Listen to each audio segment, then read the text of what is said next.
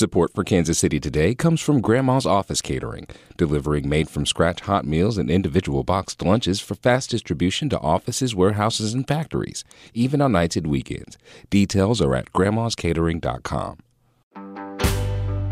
This is Kansas City Today. I'm Nomin Ujiyediin Today is Thursday, November 17th.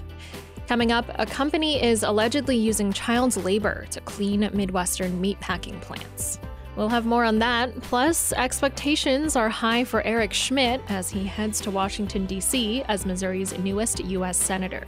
I think you'd have to say Eric is a guy who's gone from success to success in steadily higher office and steadily uh, tougher challenges. What Schmitt will need to navigate a divided Congress and demands to help fund local projects. But first, some headlines. Rural Kansas hospitals and health centers are struggling to cope with tightening margins. KCUR's Noah Taborda reports that's making it hard to provide services and keep their doors open. About 30 miles north of Topeka, Holton Community Hospital says their costs for bringing in outside providers or services are going up. A lot. Rural hospitals rely on contracts for specialties like cardiology and dermatology. Hospital CEO Carrie Saia says contracts usually increase 3 to 4%. Lately, Requests are for 7 to 10%.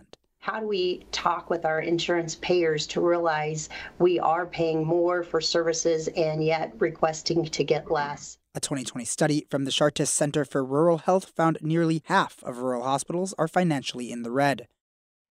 Authors like Margaret Atwood, Neil Gaiman, and Roxane Gay have signed a letter protesting the banning of 300 books in Missouri schools. National literary nonprofit PEN America organized the letter in response to a new state law that bans visual depictions of sex acts or genitalia from schools, with an exception for artistic and educational material. Districts in Missouri have banned comic books like Batman, The Walking Dead, and Maus, a memoir about the Holocaust. The letter calls for the bans to be reversed. It says school districts are banning books without considering exceptions for art or education, and the bans deprive students of the freedom to learn and grow.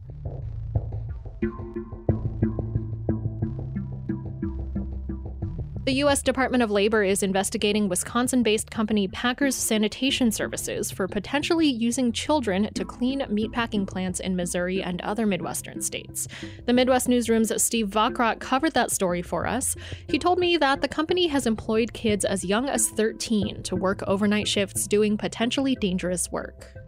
So, what did the Department of Labor find?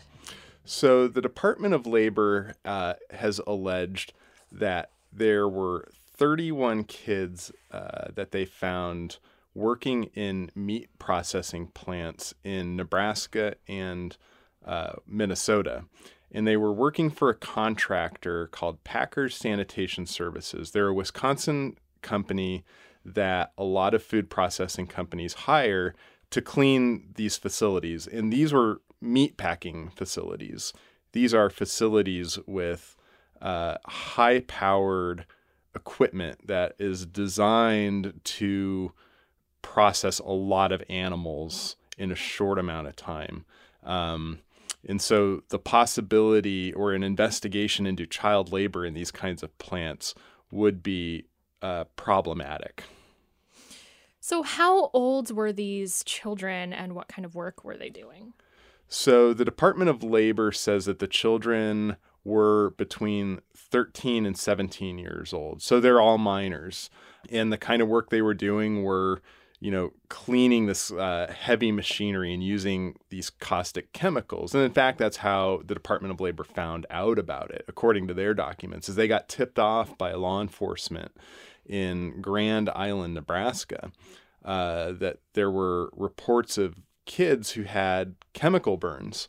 Um, working with these chemicals and they were working these overnight shifts, which led the Department of Labor's investigators to the school district to ask about it. And what the school district told the Department of Labor, um, according to their records, is yeah, it's common knowledge that there are kids working in this meatpacking facility in Grand Island. These kids show up to school tired. Um, and because they're working from like 11 p.m. to 6 and then coming to school.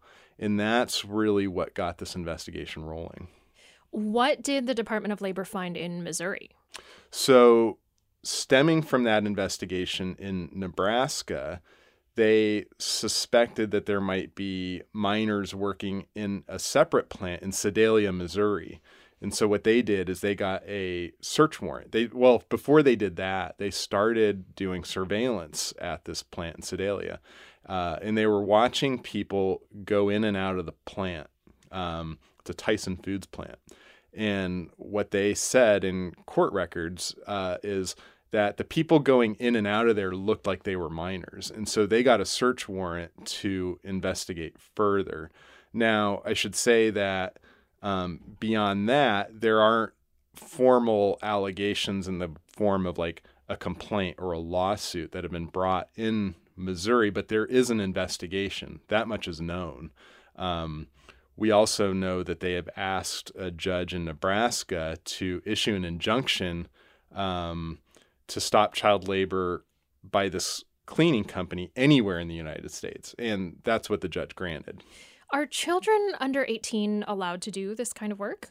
No. That, so minors are allowed to do some jobs. I mean, I worked, uh, I think, starting when I was like 15, but that's like slinging burgers and stuff like that. What these kids are doing, uh, according to the Department of Labor, are working in dangerous conditions. And there are federal labor regulations that say that minors should not be working in jobs that are particularly hazardous, that's their term, or in positions that pose any kind of a threat to their well being and uh, to their health.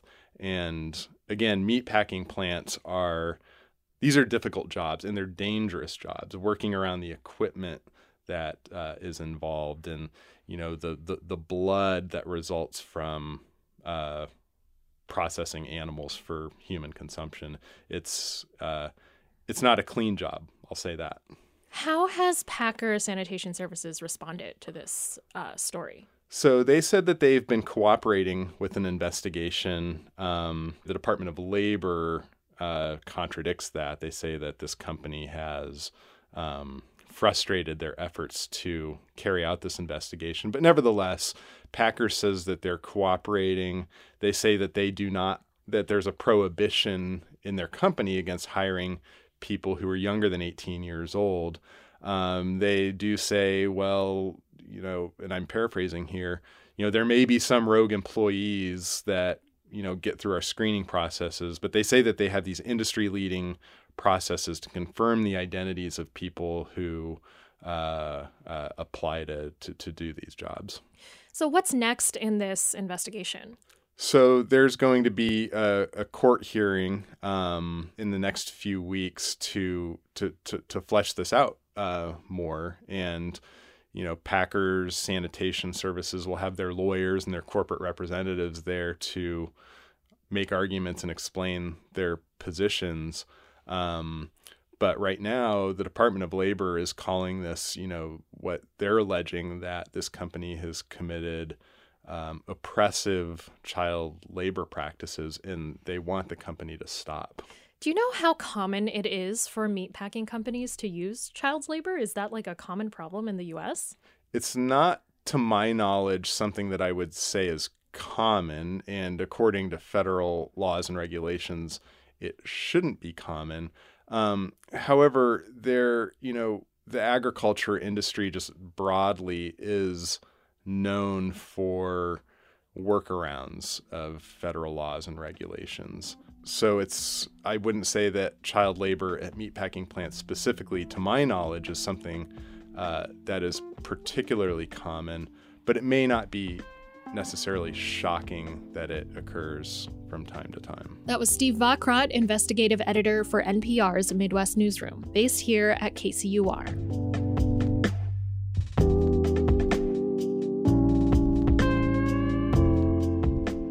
Eric Schmitt will soon head to Washington, D.C. as Missouri's new junior U.S. Senator. And even though his fellow Republicans will be in the minority, many people have high expectations, especially because his soon to be predecessor, Roy Blunt, was a major force in politics. St. Louis Public Radio's Jason Rosenbaum reports. By every conceivable measure, last Tuesday was a triumph for Schmitt Amid a rapturous reception at the same Maryland Heights ballroom where he won a decisive primary victory months before, Schmitt contended his win over Democrat Trudy Bush Valentine was a rebuke of President Joe Biden and the beginning of his foray into federal policymaking. And I will never forget the message sent tonight by the voters of the great state of Missouri that we're not giving up on America. To the contrary, we believe our best days are ahead of us, and it is worth fighting for.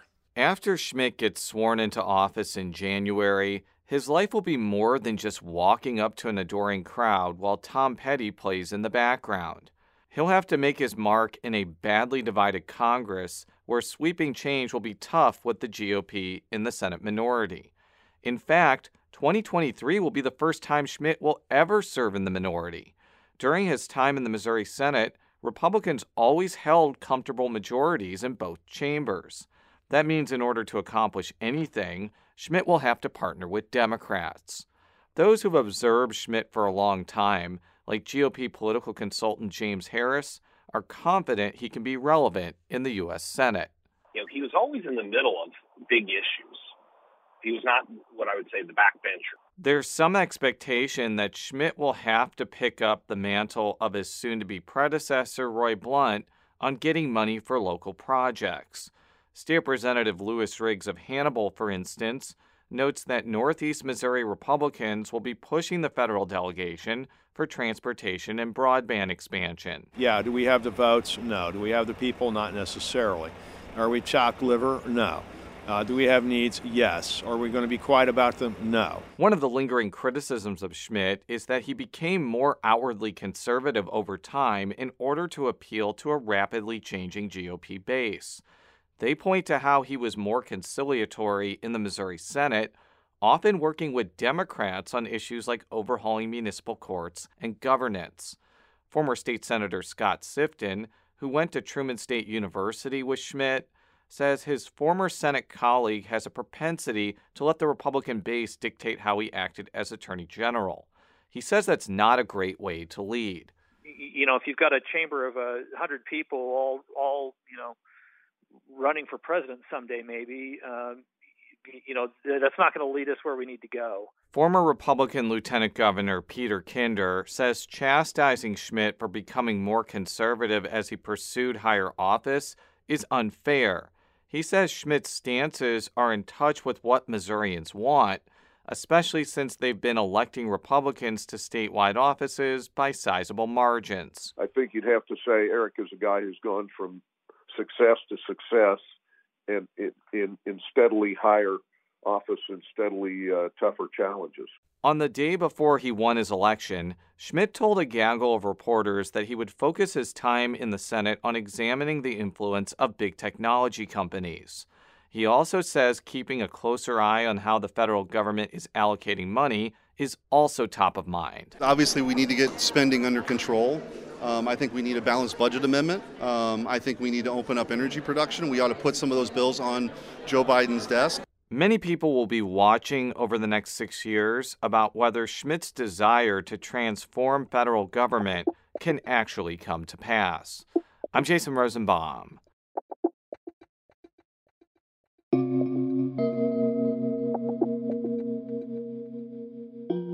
This is Kansas City Today. I'm Nomin Ujiyediin. This podcast is produced by Trevor Grandin, Byron Love, and KCUR Studios. It's edited by Lisa Rodriguez and Gabe Rosenberg. To read Steve's reporting on Packer Sanitation Services and Jason's story on Eric Schmitt, visit kcur.org, where you can find more local news from around the region. Thanks for listening, and I'll see you soon.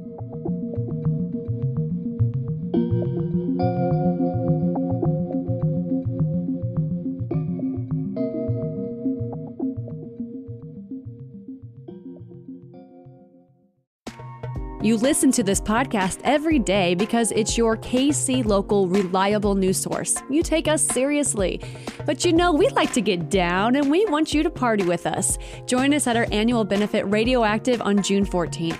NPR's All Things Considered host Ari Shapiro is the featured guest at this party, and it's gonna be bumping. You gotta be there. Sponsorship packages and ticket information are available at kcur.org/radioactive.